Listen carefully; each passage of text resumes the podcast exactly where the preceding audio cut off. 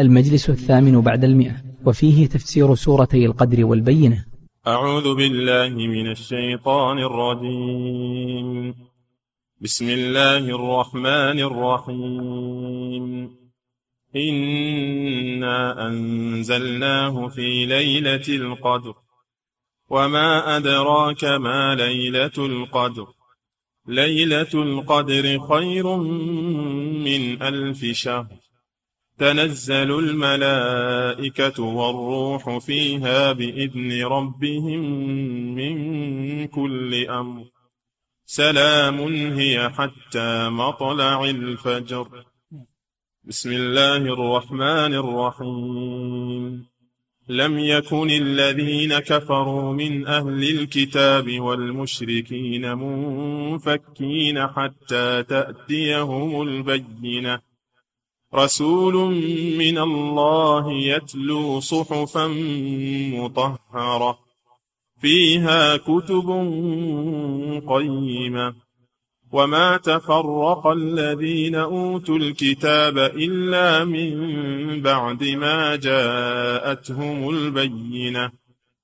وما امروا الا ليعبدوا الله مخلصين له الدين حنفاء ويقيموا الصلاه ويؤتوا الزكاه وذلك دين القيمه ان الذين كفروا من اهل الكتاب والمشركين في نار جهنم خالدين فيها أولئك هم شر البرية إن الذين آمنوا وعملوا الصالحات أولئك هم خير البرية جزاؤهم عند ربهم جنات عدن تجري من تحتها الأنهار خالدين فيها أبدا رضي الله عنهم ورضوا عنه ذلك لمن خشي ربه بسم الله الرحمن الرحيم الحمد لله رب العالمين الصلاة والسلام على نبينا محمد وعلى آله وأصحابه أجمعين قال الله جل وعلا مخبرا عن وقت إنزال القرآن إنا إنا أنزلناه في ليلة القدر إن هذا يرجع إلى الله عز وجل ضمير العظمة جاء بضمير الجمع مع أنه سبحانه واحد من باب التعظيم أنزلناه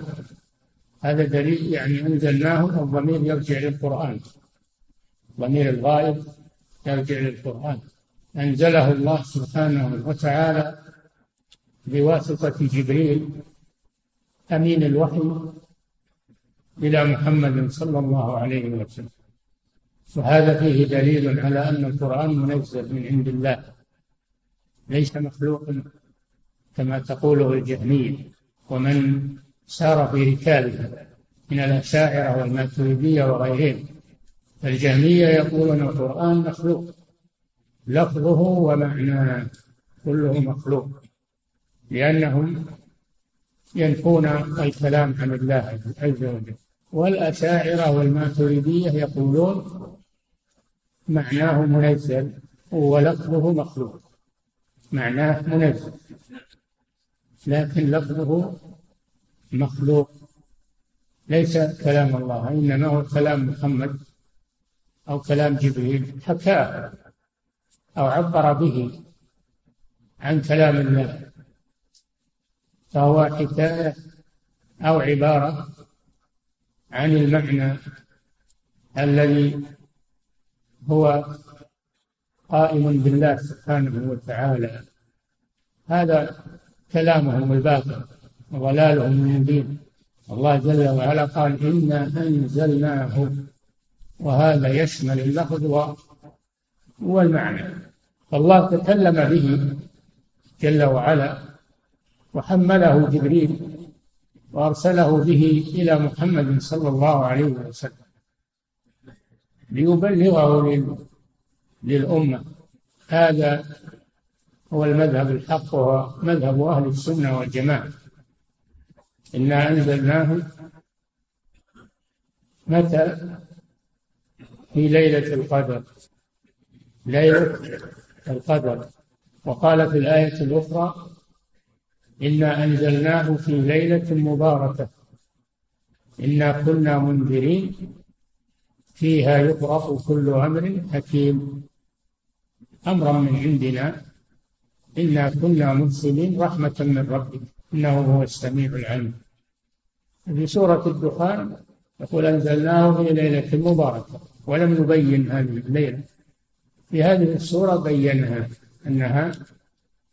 ليلة القدر والله جل وعلا قال إنا أنزلناه في ليلة القدر وفي ليلة مباركة وفي آية أخرى قال شهر رمضان الذي أنزل فيه القرآن ف وذلك أن ليلة القدر من رمضان إذا فيكون القرآن أنزله الله في ليلة القدر من رمضان سميت ليلة القدر لأنها ذات قدر عظيم ولأن ولأنها تقدر فيها أعمال السنة تقدر فيها أعمال السنة من حياة وموت وصحة ومرض وما يحصل في السنة يقدر في هذه الليلة وهذا تقدير خاص تقدير خاص حولي تقدير الحولي وهو مأخوذ من التقدير العام المكتوب في اللوح المحفوظ مأخوذ من التقدير العام في اللوح المحفوظ المكتوب في اللوح المحفوظ كما أن هناك تقديرا عمريا وهو ما يقدر على الجنين ويكتب على الجنين وهو في بطن أمه يرسل إليه الملك فينفخ فيه الروح يكتب رزقه وأجله وعمله شقي أو سعيد وهذا تقدير عمري تقدير عمري هناك تقدير يوم كل يوم يقدر له ما يجري فيه وهذا كما في قوله جل وعلا كل يوم هو في شان يقدر ويخلق ويرزق ويدبر ما يجري في هذا اليوم وكلها تقادير ترجع إلى التقدير السابق تقدير العام المكتوب في اللوح المحفوظ في ليلة القدر وهي في رمضان لأن الله قال إنا أنزلناها آه، لأن الله جل وعلا قال شهر رمضان الذي أنزل به القرآن يعني أنزل في ليلة القدر من رمضان وهل أنزل القرآن كله في ليلة القدر أو كله أنزل في رمضان لا القرآن كما هو معلوم نزل على النبي صلى الله عليه وسلم منجما بحسب الوقائع والحوادث منذ بعثه الله إلى أن توفاه الله في في مدة الرسالة التي عاشها النبي صلى الله عليه وسلم 23 ثلاث وعشرين سنة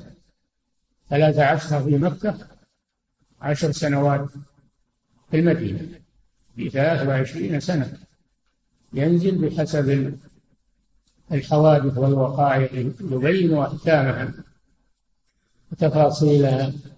إذا ما معنى أنزلناه في ليلة القدر شهر رمضان الذي أنزل فيه القرآن معناه ابتدئ ابتدئ نزول القرآن في شهر رمضان في ليلة القدر ثم توالى نزوله على الرسول صلى الله عليه وسلم حتى تكامل في آخر حياته صلى الله عليه وسلم وبعض القرآن يسمى قرآنا الآية الواحدة تسمى قرآنا السورة تسمى قرآنا فيطلق القرآن على كل القرآن ويطلق على بعضه أنه قرآن أنزلناه في ليلة القدر ثم عظم من شأن هذه الليلة وقال وما أدراك ما ليلة القدر هذا تعظيم لها وتفكيم لها ثم بين ذلك بقوله ليلة القدر خير من ألف شهر أي العمل في هذه الليلة خير من العمل في ألف شهر وهذا يدل على فضلها ولذلك سميت ليلة القدر سميت الليلة المباركة خير من ألف شهر أي العمل الصالح في هذه الليلة الواحدة خير من العمل في ألف شهر يقضيها الإنسان في العمل الصالح وهذا فضل عظيم تمر هذه الليلة في حياة المسلم كل سنة وتتكرر في حياة المسلم فإذا وفقه الله لاغتنامها حصل على خير كبير وألف الشهر يتكون منها ثلاث وثمانون سنة وأربعة أشهر كلها إذا قضاها في العمل الصالح فالعمل في هذه الليلة يعادل عمل ألف شهر هذا فضل عظيم لمن وفقه الله ولكن المحروم لا يلقي لها بالا ولا يلتفت إليها وتمر عليه مسائل الليالي ولا يستفيد منها إنما من يتحراها ويعمل فيها الصالحات هو الذي يستفيد من هذه الليلة ثم اختلفوا في أي ليلة من رمضان على أقوال كثيرة ذكر منها ابن كثير في تفسير جملة من الأقوال قيل إنها أول ليلة من رمضان قيل إنها آخر ليلة قيل إنها ليلة السابع عشر التي هي ليلة بدر وقيل إنها ليلة إحدى وعشرين قيل إنها ليلة ثلاث وعشرين قيل إنها ليلة سبع وعشرين وهذا القول هو آخر الأقوال والله أعلم أنها ليلة سبع وعشرين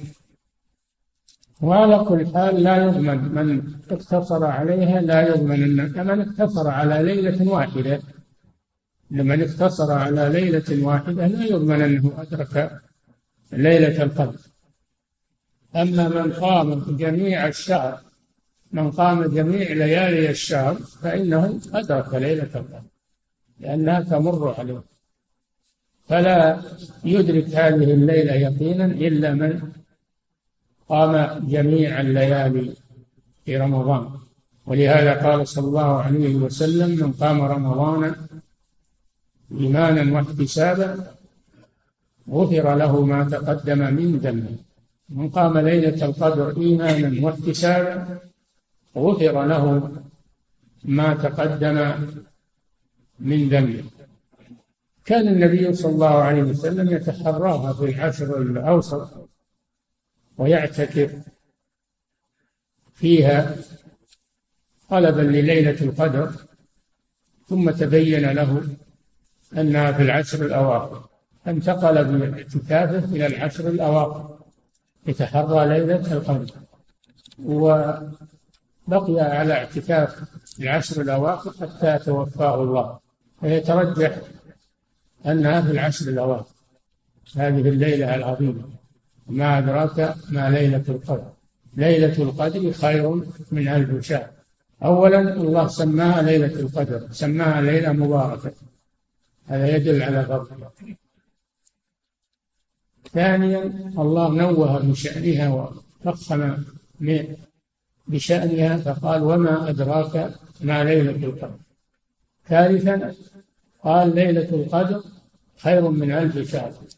رابعا قال تنزل الملائكة والروح فيها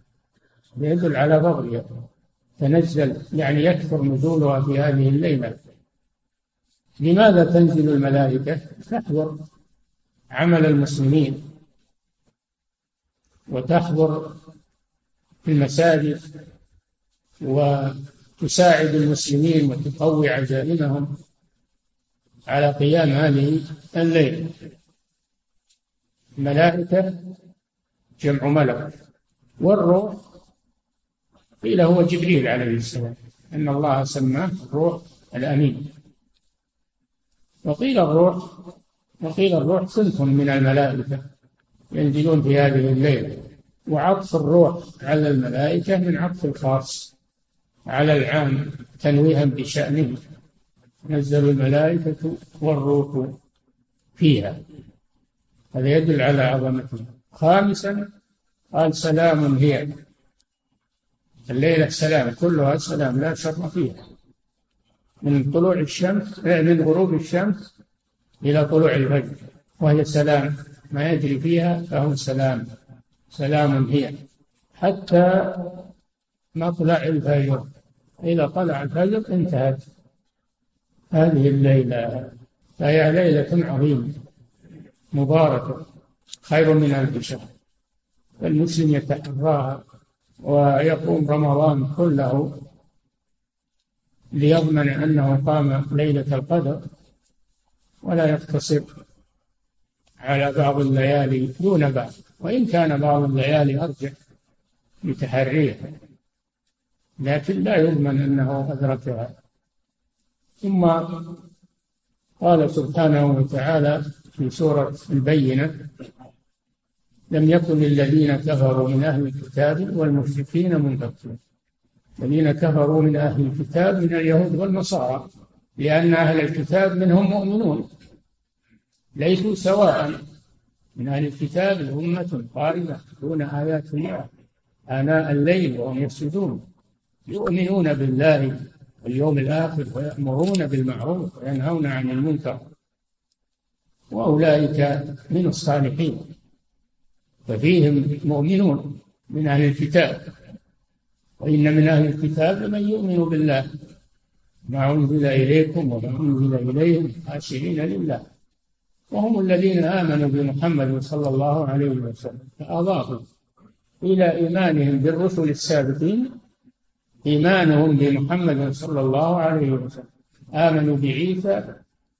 وآمنوا بمحمد صلى الله عليه وسلم فكتب الله لهم الأجر مرتين كتب الله لهم الأجر مرتين يا أيها الذين آمنوا اتقوا الله وآمنوا برسوله يؤتكم كفلين من رحمته أولئك يؤتون أجرهم مرتين بما صبروا يعني أهل الكتاب الذين آمنوا بمحمد صلى الله عليه وسلم يؤتون أجرهم مرتين مر على إيمانهم بالرسل السابقين ومر على إيمانهم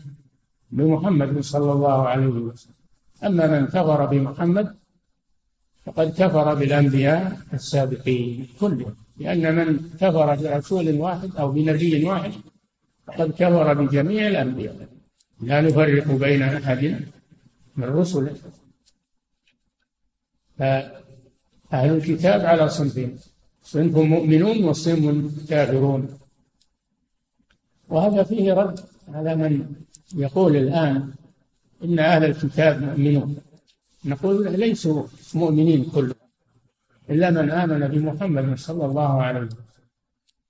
أما من كفر بمحمد فليس بمؤمن هو كافر في جهنم كما يأتي لم يكن الذين كفروا من أهل الكتاب والمشركين المراد بهم من لا كتاب لهم من عبدة الأصنام عبدة الأصنام والمجوس وغيرهم من الملاحدة لم يكونوا منفكين لم يكونوا منفكين يعني منتهين عما هم عليه من الباطل كل يدعي أنه على الحق حتى تأتيهم البينة حتى يأتيهم الوحي الذي يبين لهم المخطئ من المصيب وهو القرآن الكريم هو البينة ولهذا فسرها بقوله رسول من الله يعني محمد صلى الله عليه وسلم يتلو صحفا مطهرة وهي القرآن صحفا مطهرة فيها كتب طيبة فيها القرآن مكتوب مطهرة من الشياطين لا يمسه إلا المطهرون وهم الملائكة عليهم الصلاة والسلام أما الشياطين فلا تقربه ولا تطيقه صعوفا مطهرة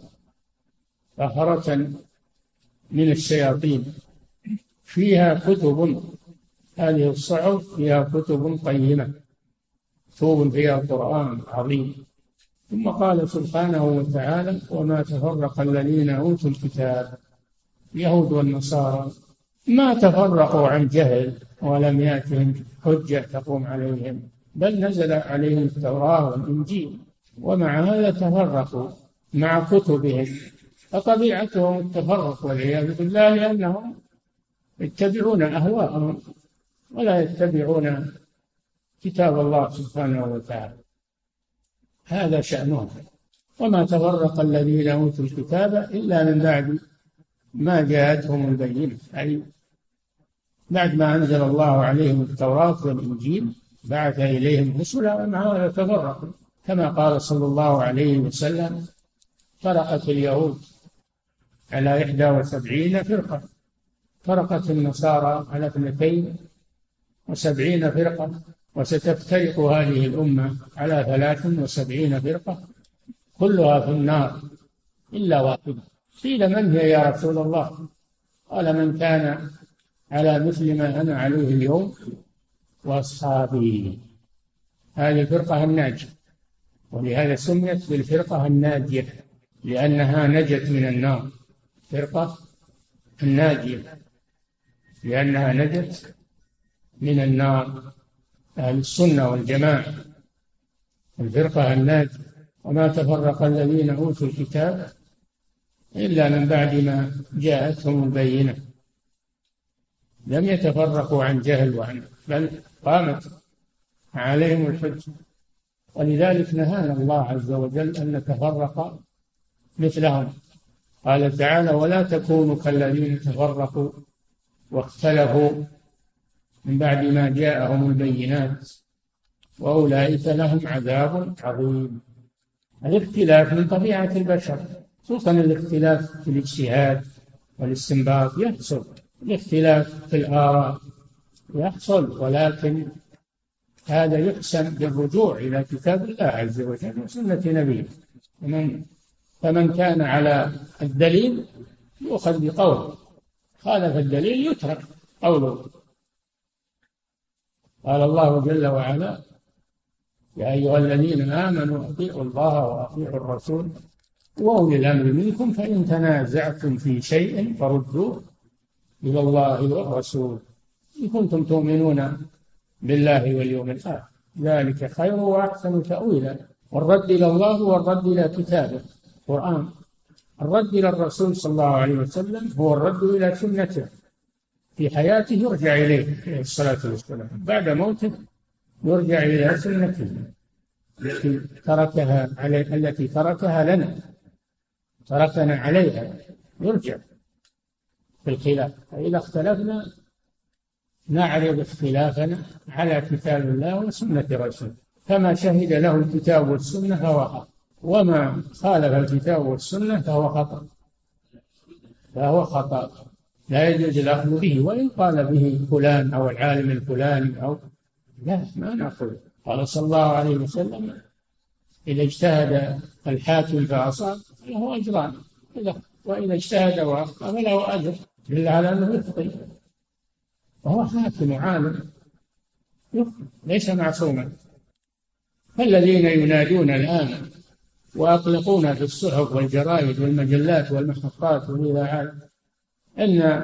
الاختلاف رحمة وأن الدين واسع وخذ بأي قول قال به عالم هذا من التيسير وهذا وهذا لكلام باطل الاختلاف موجود والاجتهادات موجودة ولكن لا ناخذ إلا بما قام عليه الدليل من كتاب الله وسنة رسوله أو أجمع عليه المسلمون أجمع عليه العلماء أما أن ناخذ ما يوافق أهواءنا ولو كان غير صحيح الخطأ ونترك ما وافق الدليل لأنه لا لا يوافق أهواءنا فهذه طريقة اليهود والنصارى قال الله جل وعلا اتخذوا أخبارهم ورهبانهم أربابا من دون الله يحللون لهم ويحرمون لهم ويطيعونهم ولا يرجعون إلى كتاب الله سبحانه وتعالى هذه طريقة اليهود والنصارى فالأمر محصوم والحمد لله وما اختلفتم فيه من شيء حكمه إلى الله ذلكم الله ربي عليه توكلت وإليه أنيب فلا ننكر أنه يوجد خلاف يوجد اجتهادات يوجد لكن ننكر أنه يؤخذ بكل خلاف وبكل قول دون عرض على الدليل هذا هو المنكر ولا يفعل هذا إلا أصحاب الأهواء الذين يتبعون أهواءهم ويتصيدون من الأقوال ما يوافق أهواءهم وما خالف أهواءهم ولو كان حقا تركوه نسأل الله العافية وما تفرق الذين أوتوا الكتاب إلا من بعد ما جاءتهم البينة لهم تفرق من قبل فلا يستغرب أنهم اختلفوا على رسول الله محمد صلى الله عليه وسلم هما هذا الاختلاف هذا الاختلاف من الأصل إلا من بعد ما جاءتهم البينة على ألسن رسلهم اختلفوا وتفرقوا لأنهم يتبعون أهواءهم قال الله جل وعلا فإن لم يستجيبوا لك فاعلم إنما يتبعون أهواءهم ومن أضل ممن اتبع هواه بغير هدى من الله إن الله لا يهدي القوم الظالمين نسأل الله العافية ما تفرق الذين أوتوا الكتاب إلا من بعد ما جاءتهم البينة وما أمر الجميع جميع الخلق من أهل الكتاب وغيرهم والمسلمون ما أمروا إلا ليعبدوا الله مخلصين له الدين فالتوحيد هو الدين جميع الرسل وإن اختلفت شرائحهم إلا أن دينهم واحد وهو التوحيد إفراد الله جل وعلا بالعباد وما أمروا إلا ليعبدوا الله مخلصين له الدين من الشرك مخلصين له الدين العبادة تسمى دين ليعبدوا الله مخلصين له الدين أي مخلصين له العبادة حنفاء جمع حنيف والحنيف هو المائل عن الباطل والمقبل على الحق كإبراهيم عليه الصلاة والسلام إن إبراهيم كان أمة قانتا لله حنيفا ولهذا تسمى ملة الرسول صلى الله عليه وسلم بالحنيفية بالحنيفية لأنها توحيد والحنف هو الميل في اللغة آه، والمراد هنا الميل والالتفات عن الباقي إلى الحق هذا هو الحنيف حنفاء ويقيم الصلاة ويؤتوا الزكاة لماذا نص على الصلاة والزكاة مع أنه أمر بالدين وإخلاص الدين والصلاة والزكاة داخلة داخلان في الدين لأهمية هذين الركنين أهمية الصلاة وأهمية الزكاة لأنهما يبعثان على على الأعمال الصالحة إن الصلاة تنهى عن الفحشاء والمنكر والزكاة تطهر الإنسان من الشح والبخل فمن حافظ على الصلاة حافظ على دينه ومن أدى الزكاة أدى بقية الحقوق لأنها تدربه على الخلق والصلاة عبادة بدنية والزكاة عبادة مالية فمن أقام الصلاة وأدى الزكاة أقام الدين من باب أولى ولو أنه فعل الخيرات والطاعات لكنه لا يصلي ليس بمسلم أو لم يؤدي الزكاة ليس بمسلم أيضا ولهذا قاتل أبو بكر الصديق مانع الزكاة وهم يشهدون أن لا إله إلا الله وأن محمدا رسول الله ويصلون لكن لما منعوا الزكاة قال رضي الله عنه الله لا أقاتلن من فرق بين الصلاة والزكاة وقتلهم رضي الله عنه حتى أخضعهم بحكم الله عز وجل ويقيم الصلاة ويؤتوا الزكاة وذلك دين القيمة من فعل هذا من عبد الله مخلصا له الدين وأقام الصلاة وآتى الزكاة فهذا دين القيمة أي الملة الملة القيمة المستقيمة وذلك دين القيمة ثم بين جزاء الفريقين جزاء الذين كفروا من أهل الكتاب والمشركين وجزاء الذين آمنوا وعملوا الصالحات فقال سبحانه وتعالى إن الذين كفروا من أهل الكتاب والمشركين كفروا من أهل الكتاب شوف أهل الكتاب وكفروا كفروا وهم أهل الكتاب لأنهم لم يتبعوا الكتاب ولم يعملوا به من أهل الكتاب اليهود والنصارى والمشركين عبدة الأوثان الأشجار والأحجار والنار كما عند المجوس إن الذين كفروا من أهل الكتاب والمشركين شوف ولم يفرق بين أهل الكتاب والمشركين بعض معاصرين من الذين يدعون العلم والثقافة يقولون لا في فرق بين أهل الكتاب والمشركين في الجزاء نعم في بعض الفروق من ناحية الأحكام الشرعية لكن من جهة الجزاء عند الله لا فرق بينهم كلهم كفار كلهم من أهل النار وهم من أهل الكتاب لما لم يعملوا بكتابهم صاروا من أهل النار إن الذين كفروا من أهل الكتاب والمشركين في نار جهنم نار جهنم جهنم طبقة من طبقات النار والعياذ بالله لأن النار دركات النار دركات كما أن الجنة درجات الجنة علو وارتفاع والنار سجين من حفاظ والعياذ بالله أسفل سافلين درك الأسفل من النار في نار جهنم في نار جهنم يعني يوم ولا يومين ولا سنة ولا شهر لا في نار جهنم خالدين فيها باقين فيها أبدا الآباد عذاب وخلود والعياذ بالله عذاب شديد وخلود فيه لا يطمع لهم فيه النجاة منه والخروج منه جزاء على كفرهم كفروا السبب أنهم كفروا والحكم إذا قرن بوصف دل على أن هذا الوصف هو علة الحكم كما هو عند الأصوليين فسبب خلودهم في النار الكفر أنهم كفروا خالدين فيه ثم قال أولئك أي الذين كفروا من الكتاب والمشركين أولئك هم شر البرية الخليقة هم شر الخليقة هل هم يقولون من اليهود والنصارى الآن تحضروا وتقدموا وترقوا وصار لهم شأن في هذه الدنيا ما ينفعهم هذا عند الله سبحانه وتعالى خالدون في النار لا ينفعهم ما حصلوا عليه في الدنيا من المخترعات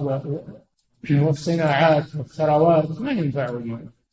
وليسوا خير البريه الناس الان يمدحونهم هذول خيار الناس خيار لانهم تقدموا ولانهم تقدموا ولانهم هم يستدلون على خيريتهم لما هم عليه من زهره الدنيا الله قال شر البريه يهودي ونصراني من اهل الكتاب وهم شر البريه لماذا؟ لانه لم يعمل بالكتاب فلم يستفد منه ليس المسألة بالانتساب إلى الدين أو الانتساب إلى الصالحين أو الانتساب لا مسألة مسألة عمل من بطأ به عمله لا يسرع به نسبه كما قال النبي صلى الله عليه وسلم أولئك هم شر البرية خلهم يمدحونهم يقولون خير الناس وذولا قدمين وذولا هم شر البرية شر الخليقة نسأل الله العافية حتى شر من الخنازير ومن ومن الحيوانات ومن الكلاب البرية الخليقة فهم شر البرية ثم قال إن الذين آمنوا وعملوا الصالحات تبعوا الأنبياء كل الأنبياء تبعوا خاتم النبيين محمد صلى الله عليه وسلم وآمنوا به وواصلوا العمل والإيمان أولئك هم خير البرية خير البرية هم المؤمنون أما الكفار فهم شر البرية على ما هم فيه من تقدم وحضارة وازدهار هم شر البرية الذين آمنوا وعملوا الصالحات وإن كان ما عندهم مال ولا عندهم زهرة الدنيا ولا عندهم حضارة فقراء وهم خير البرية فوق فوق الخلق عند الله سبحانه وتعالى دون نظر إلى نسبه دون نظر إلى ثروته دون نظر إلى علمه لا ينظر إلى هذا ينظر إلى عمله آمنوا وعملوا الصالحات أيضا هو كل عمل إنما العمل الصالحات صالحات الموافقة للكتاب والسنة هذا هو العمل الصالح مع الإخلاص لله العمل لا يكون صالحا إلا إذا كان خالصا لوجه الله وموافقا لكتاب الله وسنة رسوله هذا هو العمل الصالح إلا الذين آمنوا وعملوا الصالحات إن إن الذين آمنوا وعملوا الصالحات أولئك هم خير البرية جزاؤهم عند ربهم جزاؤهم عند الله جل وعلا جنات عدن جنات ما هي جنة واحدة جنات متعددة عدن يعني إقامة يقال عدن في المكان إذا أقام فهم مقيمون فيها لا يرحلون منها ولا تؤخذ منهم ولا يؤخذون منها باقية مستمرة في نعيم وفي سرور في جنات عدن إن الذين آمنوا وعملوا الصالحات أولئك هم خير البرية جزاؤهم عند ربهم جنات عدن تجري من تحتها الأنهار من تحت قصورها وأشجارها الأنهار الطيبة اللذيذة بشرابهم تجري من تحتها الأنهار خالدين فيها أبدا أبد الآباد لا يرحلون منه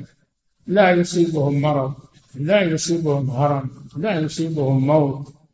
لا يصيبهم هم ولا حزن في سرور دائم خالدين فيها أبدا خلودا مؤبدا خالدين فيها أبدا رضي الله عنهم ورضوا عنهم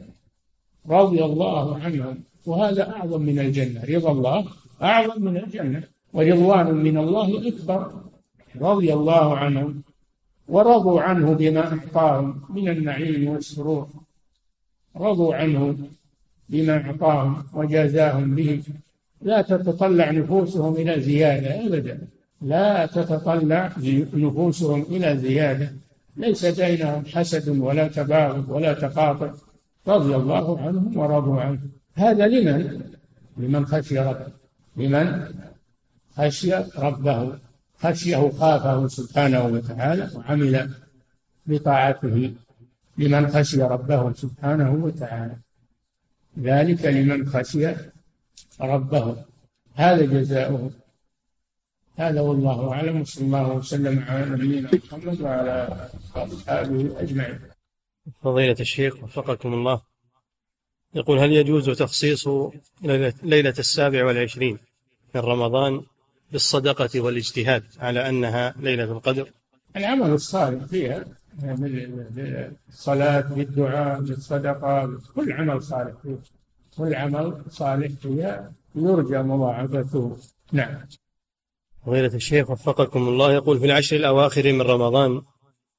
تكثر رسائل الجوال بين الشباب في أن فلانا رأى رؤيا أن ليلة القدر هي ليلة كذا وكذا وأن فلانا الآخر رآها فتواطأت الرؤى فما التوجيه في ذلك؟ يعني كل هذا الليان كل هذا تفرصات وربما أن يكون الشيطان هو الذي تدخل وغرهم بهذه اللي ما عليه دليل ما نقبله يا اخوان اللي ما عليه دليل من كتاب الله وسنه رسوله لا نقبله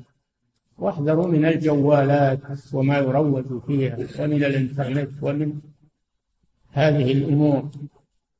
هذه وسائل فتنة وسائل شر نعم فضيلة الشيخ وفقكم الله يقول ذكر بعض أهل العلم علامات لليلة القدر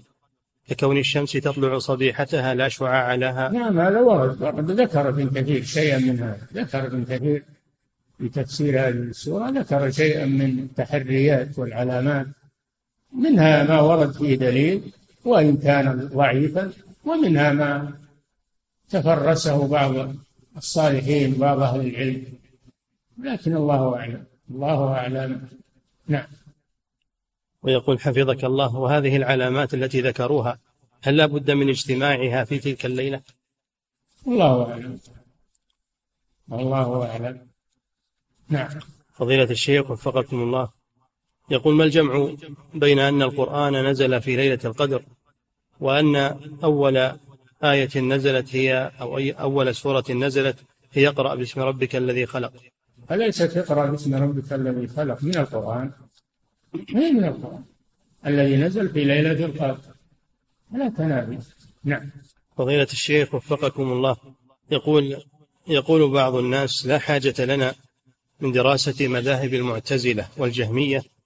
ونحوهم لأنهم قد ذهبوا نحن ندرسها لحاجتنا إليها ندرسها لنعرفها من أجل أن نتجنبها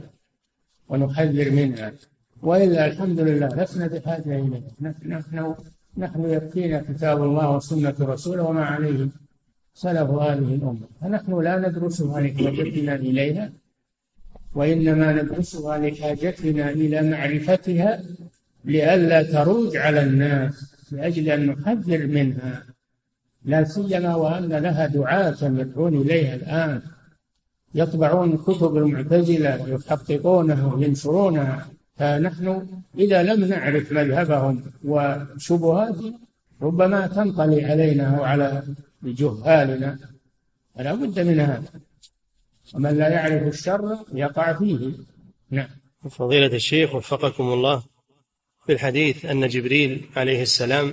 كان يدارس النبي صلى الله عليه وسلم في الحديث أن جبريل عليه السلام كان يدارس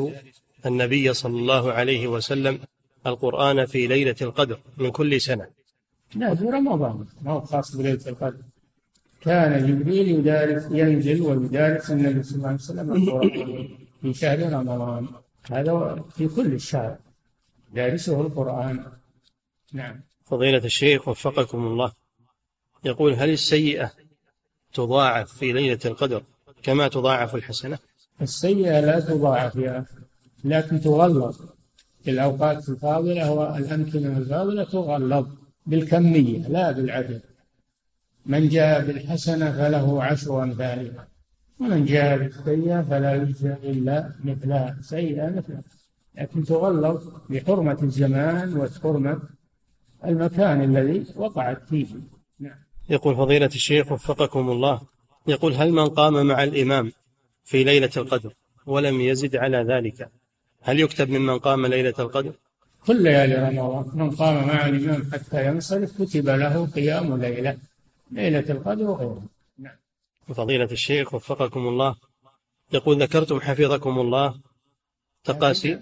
المشكلة في طائفة لا يجون الإمام مبتدع إذا منه زاد في الصلاة في عدد الركعات على ما يرونه هو الحد يقولون هذا مبتدع ينفصلون ولا يصلون معه هذا لا يجوز من قام مع الإمام حتى ينصرف من قام رمضان ولا حدد ركعات قام رمضان إيمانا واحتسابا ما حدد عليه الصلاة والسلام نعم فضيلة الشيخ وفقكم الله يقول ذكرتم حفظكم الله تقاسيم لمقادير الخلق يقول فهل هناك فرق بين هذه التقاسيم وهل بعضها يتغير ويتبدل وبعضها لا ما في فرق لكن المقادير مكتوبة باللوح المحفوظ هذا التقدير العام السابق وهذه تقادير تفصيلية من التقدير السابق ترجع إليه ولا تخالفه ما هنا شيء إلا بقضاء الله وقدره نعم فضيلة الشيخ وفقكم الله يقول اعتكفنا في الحرم ويصير بين المعتكفين نزاع على الأماكن في الحرم من ناحية الحج ومن ناحية النوم وغير ذلك ونحن حريصون على ليلة القدر فهل علينا ذنوب في هذا الخصام؟ نعم نعم لا تخاص الحرم واسع ولله الحمد وإذا ضاق بك المسجد الحرام حول الكعبة فكل مكة كل لا ما هو داخل الأميال كله حرام الحمد لله اذهب إلى مسجد آخر فيه سعة لا تنحصروا في المسجد الذي حول الكعبة وتتضايقوا وتتشاحن إلى آخره وربما لا تؤدوا العبادة على الوجه المطلوب بسبب الزحام الشديد والخطر نعم فضيلة الشيخ وفقكم الله يقول ما حكم تفسير آية القرآن بظاهرها أي بالمعنى الذي يفهمه كل أحد دون رجوع إلى تفاسير العلماء لا يا أخي ما يجوز الأمور الظاهرة في الصلاة والصيام والجنة والنار والوعيد لا بأس يفهمه العوام لكن الأحكام الشرعية والتحليل والتحريم والخاص والعام والمطلق والمقيد والناسخ والمنسوخ يعني ما يعرفها إلا الراسخون في العلم لا يجوز تفسير القرآن مطلق كذا لا نعم لكن الأشياء الظاهرة إذا جاء ذكر النار أنت تعرف النار والعياذ بالله إذا جاء ذكر الجنة تعرف الجنة إذا جاء ذكر العمل الصالح تعرف إذا جاء ذكر الصلاة تعرف الصلاة حافظوا على الصلوات تروح تراجع تفسير وش الصلاة لا لا يعرفه المسلمون هناك أشياء يعرفها العوام وهناك أشياء يعرفها العلماء وهناك أشياء لا يعلمها إلا الله سبحانه وتعالى نعم وفضيلة الشيخ وفقكم الله يقول سمعت بأن سورة البينة لا يستطيع من به نفاق أن يحفظها فهل لهذا الكلام أصل في الشريعة؟ والله ما سمعت هذا ما سمعت هذا المنافق يقرأ القرآن المنافق يقرأ القرآن ويحفظه وربما يرتله أحسن ترتيب ولهذا قال صلى الله عليه وسلم ومثل المنافق الذي يقرأ القرآن كمثل الريحان ريحها طيب وطعمها مر نعم فضيلة الشيخ وفقكم الله يقول استدل أحدهم بقوله سبحانه وتعالى لم يكن الذين كفروا من أهل الكتاب أن لم أداة نفي فلا يكون الكفار من أهل الكتاب وأن أهل الكتاب لا يقال عنهم كفار فكيف نرد على ذلك هذا كلام فاسد وتمثل وتفسير للقرآن بغير تفسير والعياذ بالله أهل الكتاب منهم كفار لعنهم الله لعن الذين كفروا من بني إسرائيل منهم كفار ومنهم ملعونون منهم مغضوب عليهم ومنهم ضالون ما يجوز للإنسان أن يقول أهل الكتاب مؤمنين كلهم نعم فضيلة الشيخ وفقكم الله يقول من آمن من أمة محمد صلى الله عليه وسلم من آمن به وبالرسل السابقين هل, هل يكون له مثل أجر أهل الكتاب الذين آمنوا مرتين لا له أجر الإيمان بمحمد صلى الله عليه وسلم ويدخل فيه الإيمان بالرسل السابقة لأنه لا يؤمن بمحمد حتى يؤمن بالرسل السابقه نعم فضيلة الشيخ وفقكم الله من آمن من أهل الكتاب بنبوة محمد صلى الله عليه وسلم ولكن لم يؤمن بأن نبوته عامة لجميع الناس لم يؤمن هذا لا كافر لم يؤمن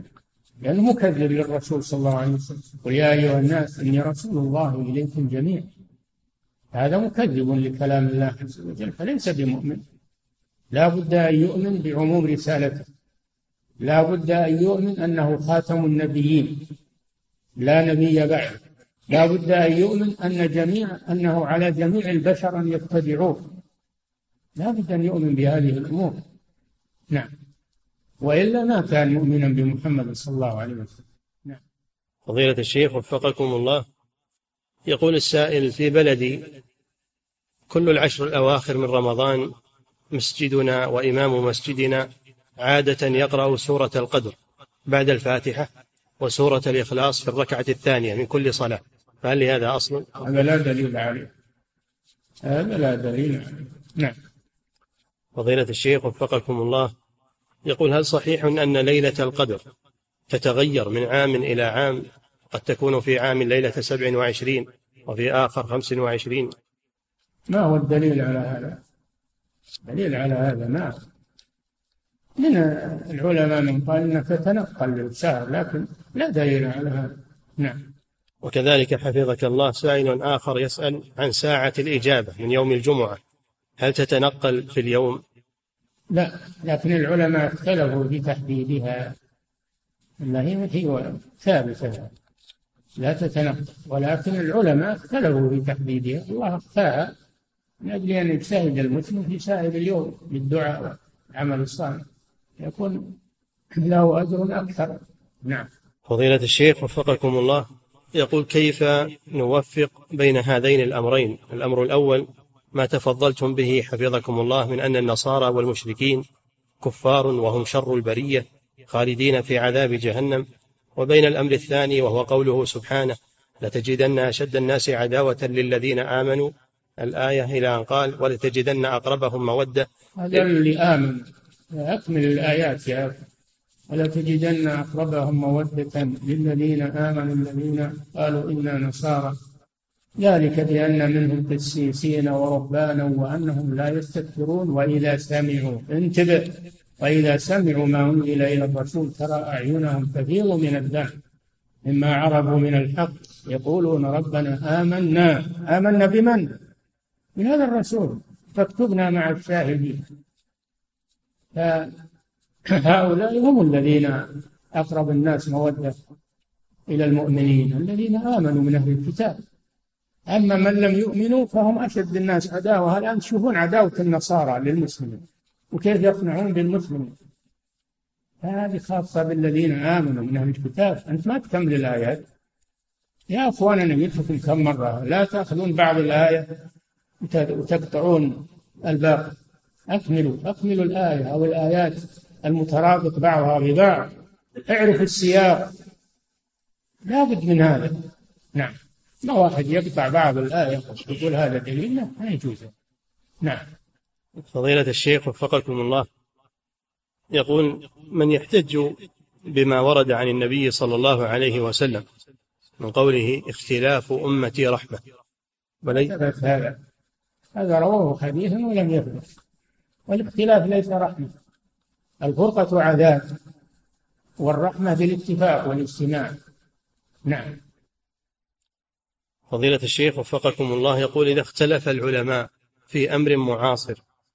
فما العمل في ذلك على من معه الدليل العمل على من معه الدليل نعم نحن معنا ميزان الحمد لله الكتاب والسنة ميزان للأقوال نعم فضيلة الشيخ وفقكم الله هل تصح هذه العبارة وهي القول كما نطق به القرآن حيث نسب النطق إلى القرآن فقد وجدت هذه العبارة يقول في شرح العقيدة الطحاوية نعم نطق به القرآن القرآن نطق بهذا تكلم بهذا يسند إلى القرآن إن هذا القرآن يقص على بني إسرائيل أكثر الذي هم فيه يقتله نعم فضيلة الشيخ وفقكم الله يقول السائل يقول حاول بعض الأطباء المسلمين إعادة فهم حديث رسول الله صلى الله عليه وسلم إن أحدكم يجمع خلقه في بطن أمه أربعين حاول بعض الأطباء المسلمين إعادة فهم حديث رسول الله صلى الله عليه وسلم إن أحدكم يجمع خلقه في بطن أمه أربعين يوما نطفة ثم علقة مثل ذلك قال بأن نفخ الروح يحصل بعد أربعين يوما فقط يحصل سنة يوم نعم يعني وهو نطفة أو علقة من دار ثم أيضا قوله أعاد, أعاد فهم الحديث هل العلماء كلهم من عهد الرسول إلى الآن ما فهموا حتى جاء هذا المسكين وقال أنا فهمت ما الكلام هذا نعم فضيلة الشيخ وفقكم الله يقول الذي يؤدي الزكاة لكنه لا يصلي هل يعد مسلما؟ لا صلاة عمود الإسلام لا تقبل زكاته ولا سائر أعماله حتى يقيم الصلاة لا حظ في الإسلام لمن ضيع الصلاة نعم فضيلة الشيخ وفقكم الله يقول السائل بدأت اليوم قضاء صيام يوم من شهر رمضان ثم أفطرت في النهار قبل المغرب لحاجة وليس لضرورة فهل فعلي هذا جائز؟ لا يا أخي ما يجوز أن تقطع الصوم الواجب ما يجوز تقطع الصوم الواجب إلا لضرورة أما بدون ضرورة لابد من الإكمال إكمال اليوم نعم ولهذا يقول العلماء ومن دخل في فرض موسع حرم قطعه مثل القضاء نعم فضيلة الشيخ وفقكم الله يقول من يملك أرضا عليها زكاة هل عليه أن يتدين ويقترض حتى يخرج زكاتها ما يلزمه ذلك لكن تبقى في ذمته تبقى دينا في ذمته حتى يستطيع إخراجه وإذا استدان وأخرجها لا بأس طيب لكن ما يلزمه ذلك نعم فضيلة الشيخ وفقكم الله امرأة لديها ابنان من ذوي الاحتياجات الخاصة ولهم راتب شهري من قبل الدولة فهل يجوز لها أن تأخذ من هذا الراتب بقدر حاجتها لا بأس الوالد يأخذ من مال ولده ما لا يضر الولد لا يحتاجه الولد الزايد عن حاجة الولد للوالد أن يأخذ منه إن أطلب ما أقبلتم من كسبكم وإن أولادكم من كسبكم قال صلى الله عليه وسلم أنت ومالك لأبيك نعم فضيلة الشيخ وفقكم الله نصاب الزكاة الواجب كيف نقدره بالريال السعودي الآن؟ الأصل الفضة الأصل الأصل ريال السعودي الفضة الريال العربي السعودي 56 ريال في ريال الفضة الذي كان على عهد الملك عبد العزيز رحمه الله وينظر صرفه من الأوراق النقدية يسأل الصيادلة كم يساوي أو يسأل أهل السوق كم تساوي 56 ريال كم تساوي من الأوراق النقدية فما بلغت فهو نصاب الورق نعم فضيلة الشيخ وفقكم الله يقول يسكن معي في المنزل الذي أقيم الذي تقيم فيه عائلتي يسكن شخص قريب لي ليس من محارم زوجتي فأذهب للعمل وأتركه في المنزل فما حكم ذلك وإذا كان ل... أما في خلوة بينه وبين المنزل فيه أسرة فيه نساء فيه, أسرة لا بأس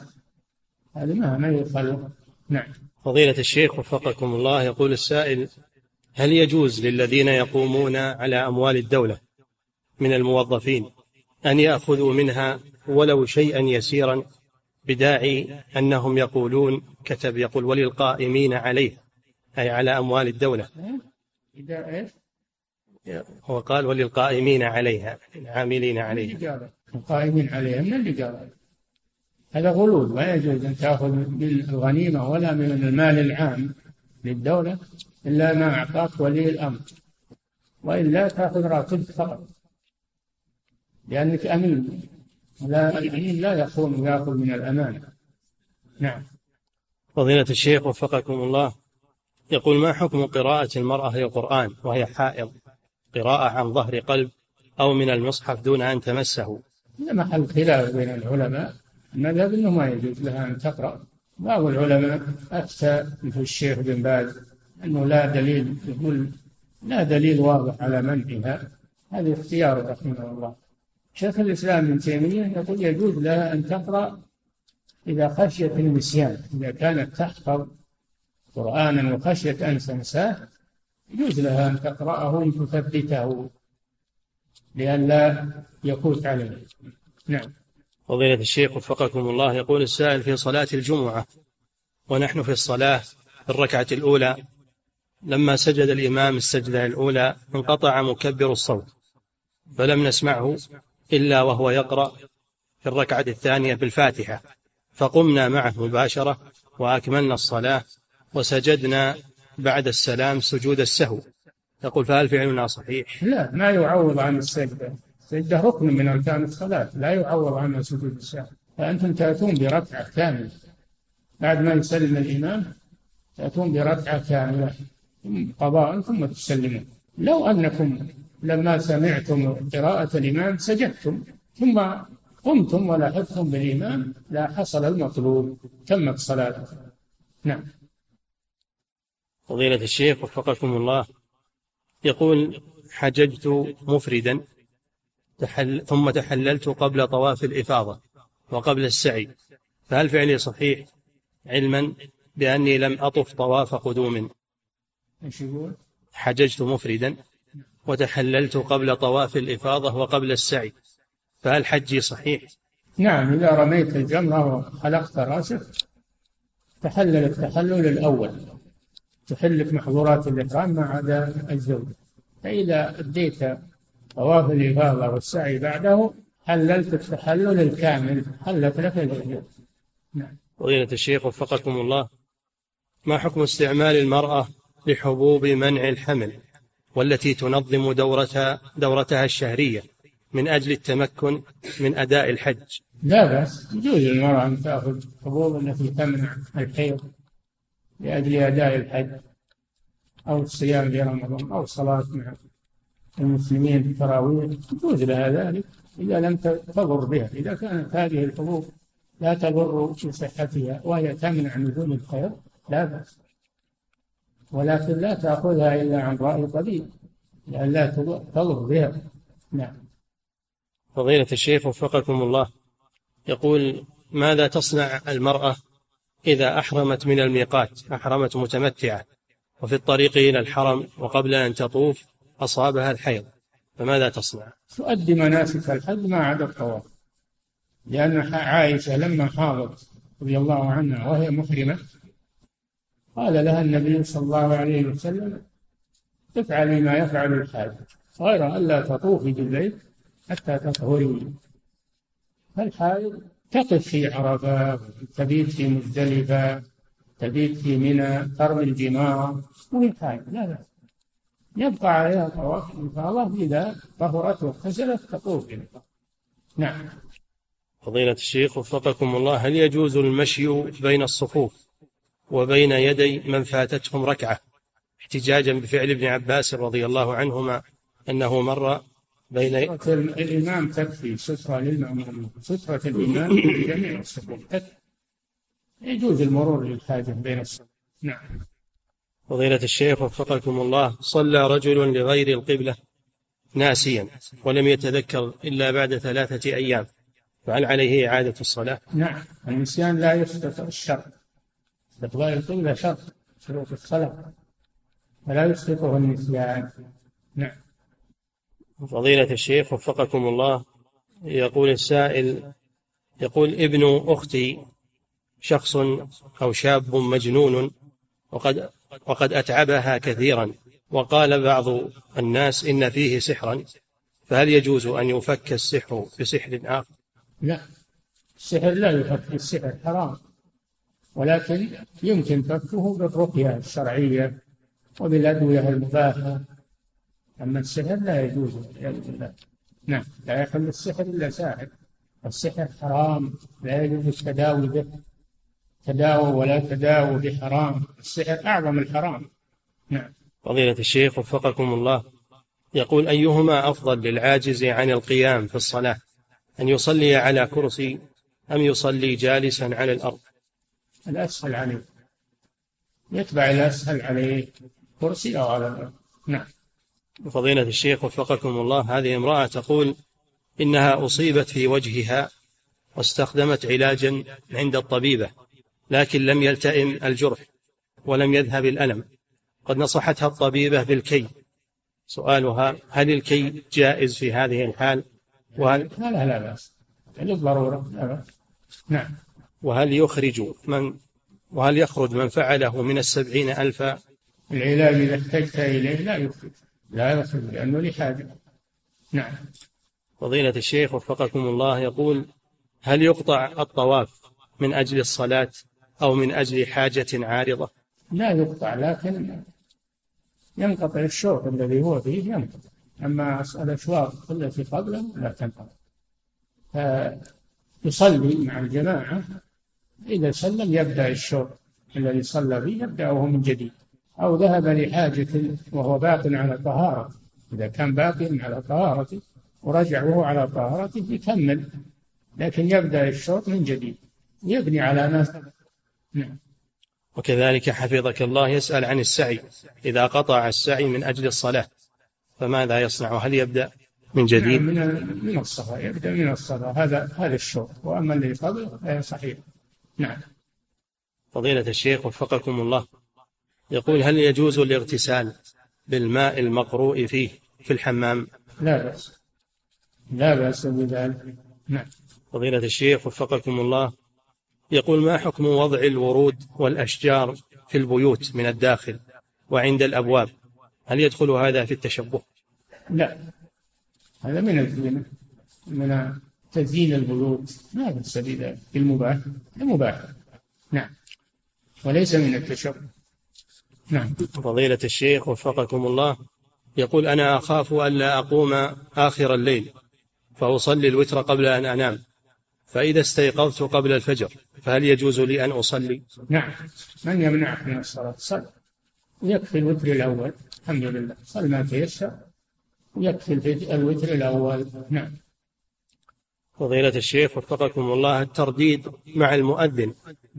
الترديد خلف المؤذن المتابعة أو المتابعة خلف المؤذن الذي يؤذن عن طريق المذياع وهو بث غير مباشر يقول ما حكمه؟ ما حكم المؤذن الذي يؤذن في الوقت في وقت السماع في وقت السماع هذا مسجل أنت تتابع مسجل ما يقال له مؤذن المسجل ما يقال له مؤذن إنما هو صوت مسجل نعم فضيلة الشيخ وفقكم الله يقول إذا كنا في سفر ونريد أن نجمع بين صلاة المغرب وصلاة العشاء وأتينا في وقت العشاء فوجدنا جماعة تصلي صلاة العشاء علما أنهم مقيمون وسيصلون أربعة كيف نصلي معهم حيث سيصلون أربعا ونحن نصلي ثلاث لمن كان على صلاة المغرب أن يصليها خلف من يصلي العشاء عند جماعة من أهل العلم ويجلس في الثالثة يتابع الإمام فإن شاء سلم لنفسه يأتي بالتشهد الأخير شاء سلم لنفسه وإن شاء انتظر حتى يسلم الإمام فيسلم معه هذا أفتى به بعض العلماء المعاصرين نعم كذلك حفظك الله سائل آخر يقول كنت في سفر في شهر رمضان يقول كنت في سفر في شهر رمضان وتوقفنا لصلاة العشاء بإحدى المحطات فوجدنا الناس يصلون صلاة التراويح فهل نصلي معهم ركعتين ونسلم بنية العشاء لا يصلون صلاة التراويح نعم لا بأس صلاة التراويح لا بأس تدخلون معهم بنية الفصل صلوا معهم الركعتين نعم فضيلة الشيخ وفقكم الله بقوله سبحانه وتعالى إن من أزواجكم وأولادكم عدو لكم عدوا لكم يقول ما المقصود بالعدو نعم انهم يحملونكم على ما لا ينبغي تطيعهم في معصيه الله تطيع الولد في معصيه الله تطيع الزوجه في معصيه الله هذا معنى العداوه نعم فضيلة منك ما لا يجوز تطيق تعطيه تطلب من زوجها منك ما لا يجوز فتعطيها إياه نعم فضيلة الشيخ تطيعه في معصية الله نعم فضيلة الشيخ وفقكم الله يقول ما حكم استخدام بخاخ الربو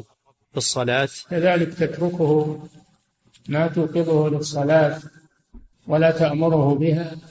هذا من الفتنة كون الداريه تقول هذا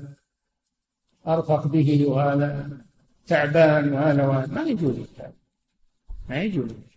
هذا من يصلح يعني عدو لك يحملك على معصية الله لا تخشى بالله لو مثلها نعم فضيلة الشيخ وفقكم الله يقول ما حكم استخدام بخاخ الربو في الصلاة؟